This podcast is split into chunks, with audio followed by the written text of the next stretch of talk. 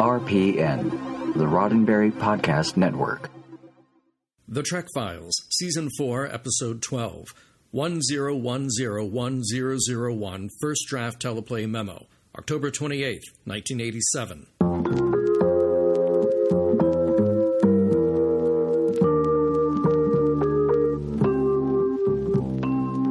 Welcome to The Trek Files, a look into the archives of Roddenberry Entertainment from the personal files of Gene Roddenberry. And now your host, Dr. Trek, Larry Nemecek.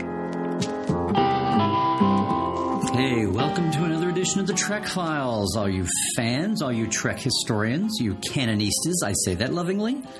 And of course, our Trekophiles, spelled with an F.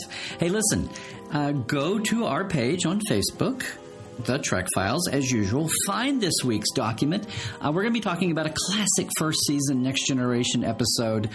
Actually, um, some of the commentary in memo form of the reaction to an early draft of 11001001 as a point of contention here about the intersection of science and drama and evolving a script, and best of all, it's great fodder for my guest this week. So take a look at the document. Here's a sample, and then come right back for today's episode. I enjoyed this script a great deal. Other than the obvious similarities to The Big Goodbye, which I hope we can fix, my problems are quite minimal. If the Bynars are computer like people living on a computer driven planet, we need to develop a threat which can only be eliminated by the presence of a giant portable computer. The Bynars need a 24th century jumpstart, and the Enterprise is the only battery around. All right, the Bynars. Remember the Bynars? I used to call them the Borgolite. That was a fun episode. Now, obviously, if you read this entire memo from Rick Berman to Gene Roddenberry in his role as uh, not a co showrunner at this point, as an early on uh, producer in the mix, he's uh, raising some issues here that I think are interesting, both from where Star Trek eventually evolves to, but. Um, where where our computerese, where our computer literacy was in the 80s as far as what the popular audience might have thought it would have been, um, as well as just, you know, getting the hell a script done. And I thought, who better to have me talk about this is our good friend uh, Andre Bormanis. Hello. Andre, thanks for coming back. And for everybody, if he needs no introduction, but just in case you do, Andre, of course, came to Star Trek as a fan, but then officially as science advisor on the seventh season of Next Generation. Freelance wrote scripts all through the next few iterations of the show, continued that, but by Enterprise was a co producer all four years and then has been consulting producer on the Cosmos series, um, was a developer and co-executive producer on the Mars series, and of course, most recently, has been a co-executive producer over on the Orville and having a lot of fun intersecting science and drama and uh, or whatever they call the drama on. No, I'm kidding. a lot of lighthearted drama, Yeah. we'll say. Uh, but anyway, thanks for coming back. And I know you mentioned that uh, the Bynars one one zero zero one zero zero one. Say that three times fast. Yeah. Uh, was one of your favorite episodes, and we found this document, and I think it's a great snapshot in time as well as a, a- look at how a show evolves. Because, for one thing, we're talking about a first draft, and we're not showing the whole first draft, but we're talking about elements in dealing with Klingons, and they're talking about cutting a budget back to not be costly, which we get it. But even what we do know of the episode, this is kind of fascinating stuff. Yeah, I remember enjoying this. This is one of the um, you know, one of the few highlights of that first season, which was a somewhat tumultuous start to the next generation and subsequent say. I think most people would agree. Uh, but very charming episode, a really interesting alien race, an interesting dilemma uh, for the ship and the crew, and I think that the you know the thing that's a little fascinating about this to me, um, you know, it is a bit of a time capsule.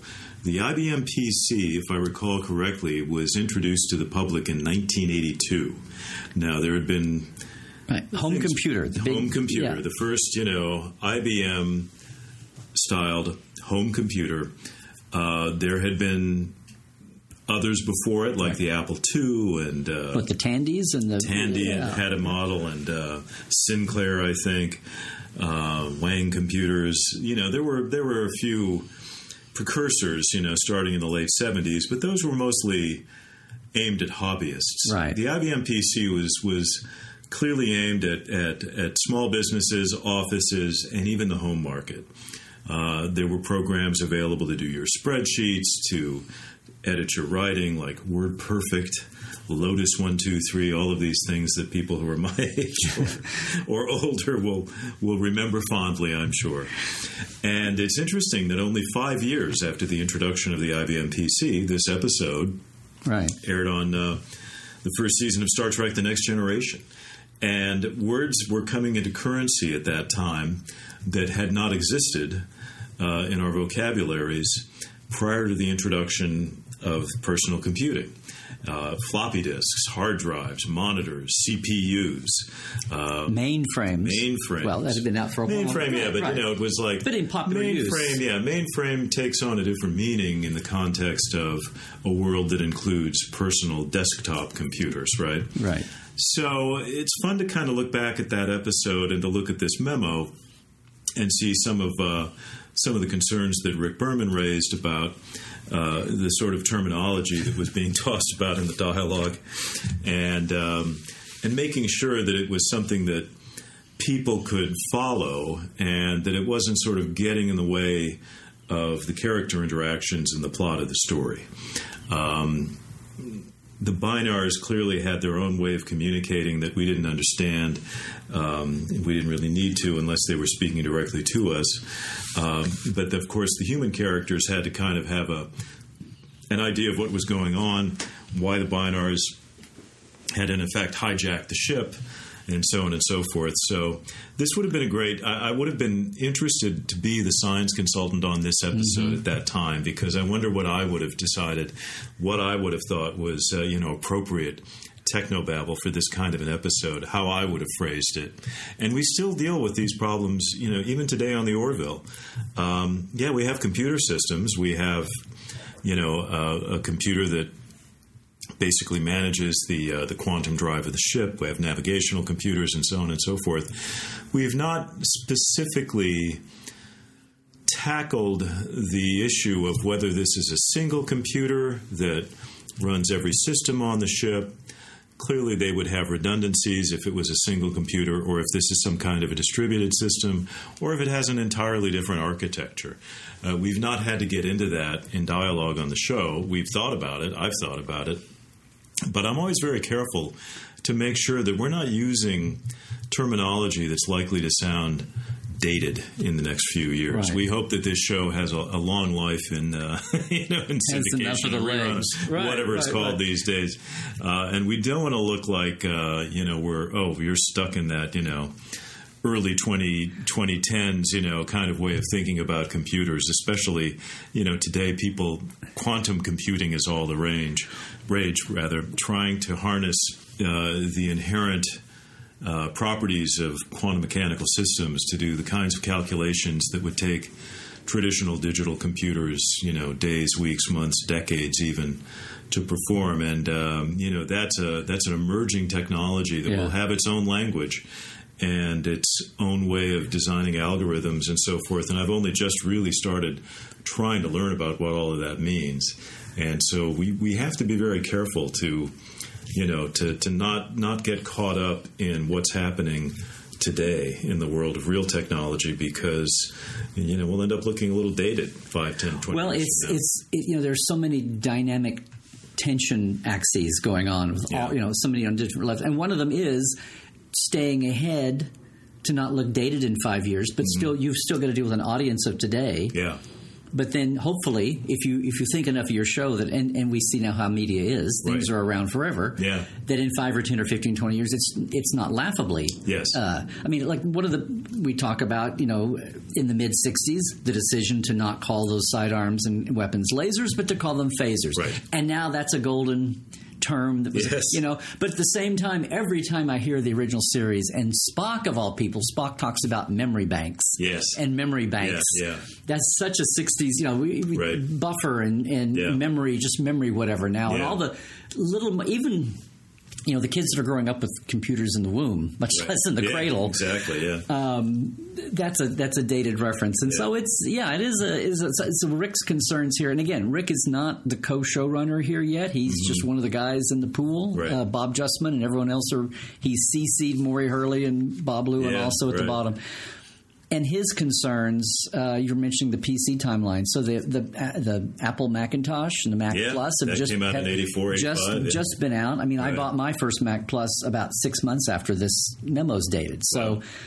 we're all just getting there. But the the big concept of the story here that the Bynars don't have enough memory, as Rick says, though. Yeah. at the same time, makes the good old you know Star Trek analogy there.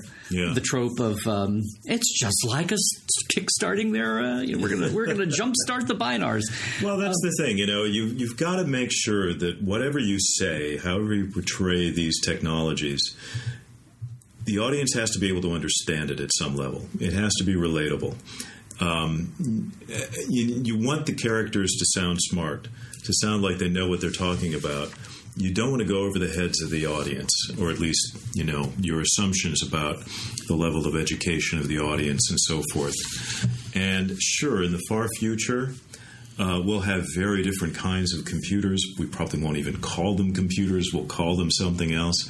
But you know, if you let yourself get into those levels of extra- uh, of abstraction and extrapolation, um, you're gonna you're gonna create a show that it's just not watchable. People aren't going to get it. They're not going to understand. And and you know, when you think about it, you know, Gene was very much about believability, mm-hmm. the willing suspension of disbelief. For the hour that you're sitting in front of your television watching this show that we've created for you, we want you to believe that you're on a starship, having an adventure hundreds of years in the future, thousands of light years away in space. Just for that one hour, we want you to believe that.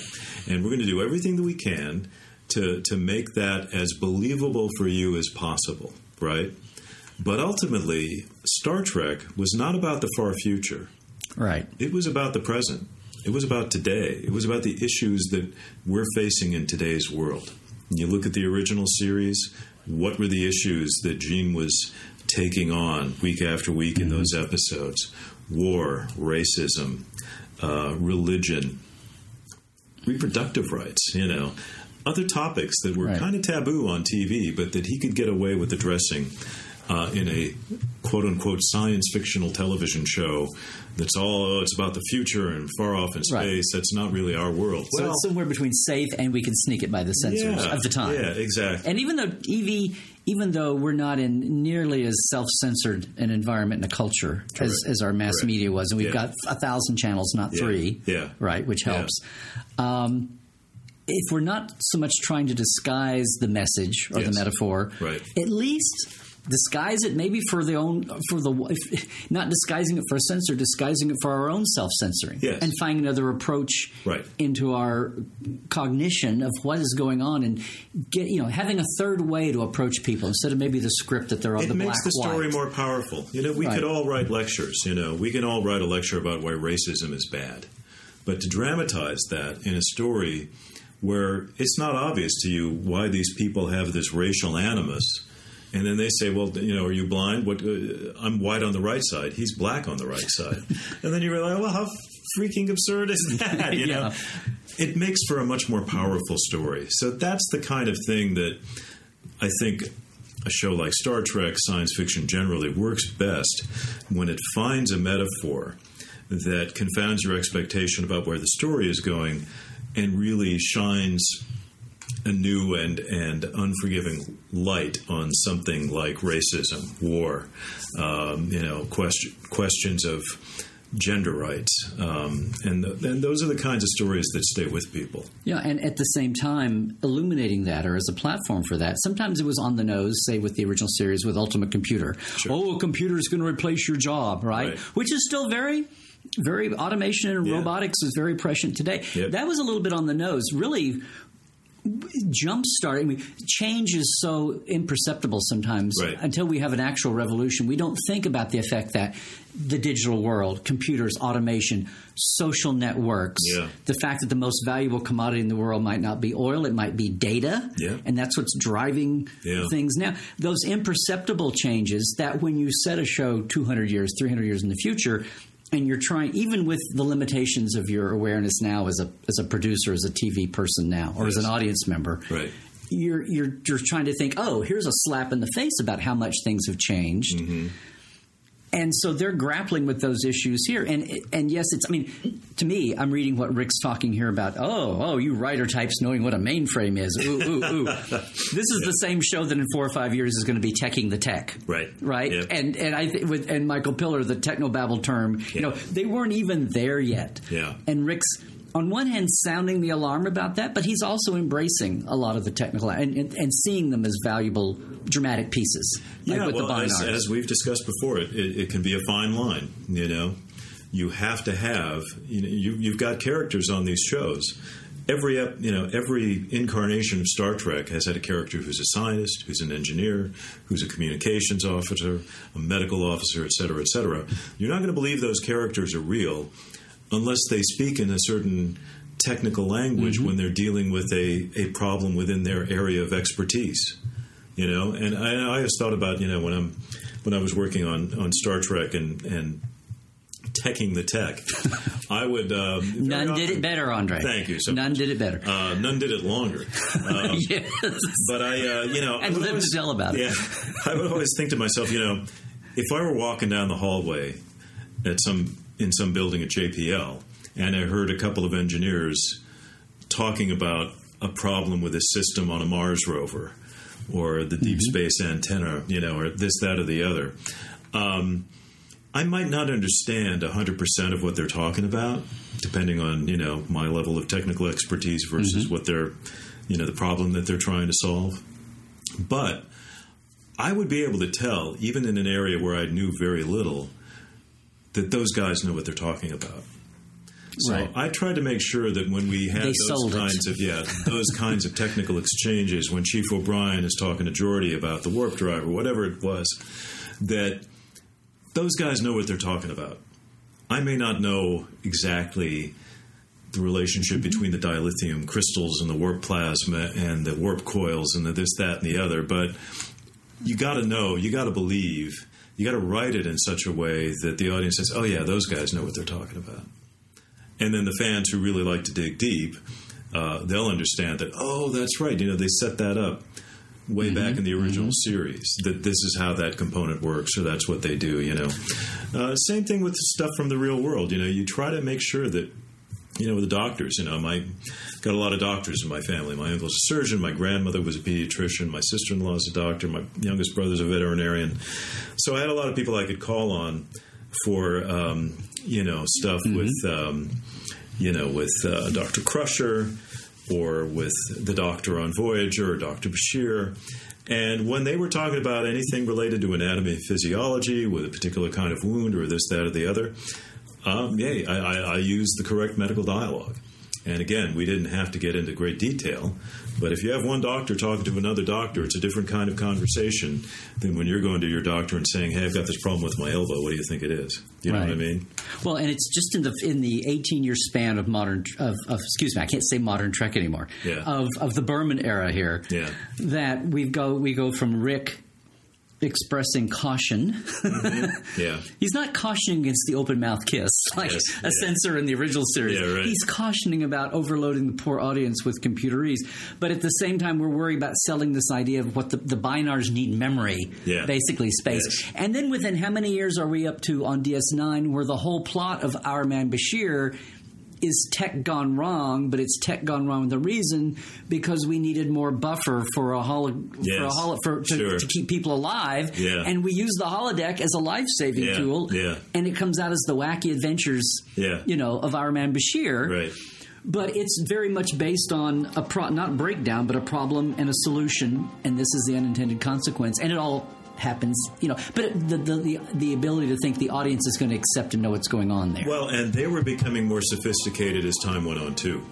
exactly. As, as PCs. only only what four, five, six, seven, eight, eight years yeah, later here. Yeah. yeah. And now, you know, I mean, computers, um, you know, iPads and, uh, you know, tablets. Smartphones, they permeate our culture. So we, we have a much more sophisticated audience in that regard today than we had back in the 80s. And so you got to try to keep up with that and ideally stay just a little bit ahead of it so you don't end up looking dated in a few years. That's part of the reason why people feel so. People have been talking about the pace of change mm-hmm. for centuries, Yeah. but it really is getting faster and Oh, yeah, faster and for sure. faster. And that's one thing that you know science fiction, Star Trek can do is maybe hold our hand a little Yeah. and try to deal with that Future shock, as Alvin Toffler Thank you. yes, Yeah. good old future shock. Yeah. Well, I'm feeling, before I completely submit to a case of future shock here, that uh, take a breath and assimilate what we've been talking about here. Andre, it's been great to have you in and, and hold our hand while we talk about some of these. It's always a pleasure. Thank you, Larry. The Trek Files is produced by Roddenberry Entertainment. Executive producer Rod Roddenberry. Additional production by Ken Ray. All of our documents and your chance to comment are available at facebook.com slash the Trek Files. Now, for more great podcasts, check out podcast.roddenberry.com. And for more deep diving of Star Trek behind the scenes, visit Dr. Trek and Portal 47. That's me at LarryNemecek.com. Trek well, everybody.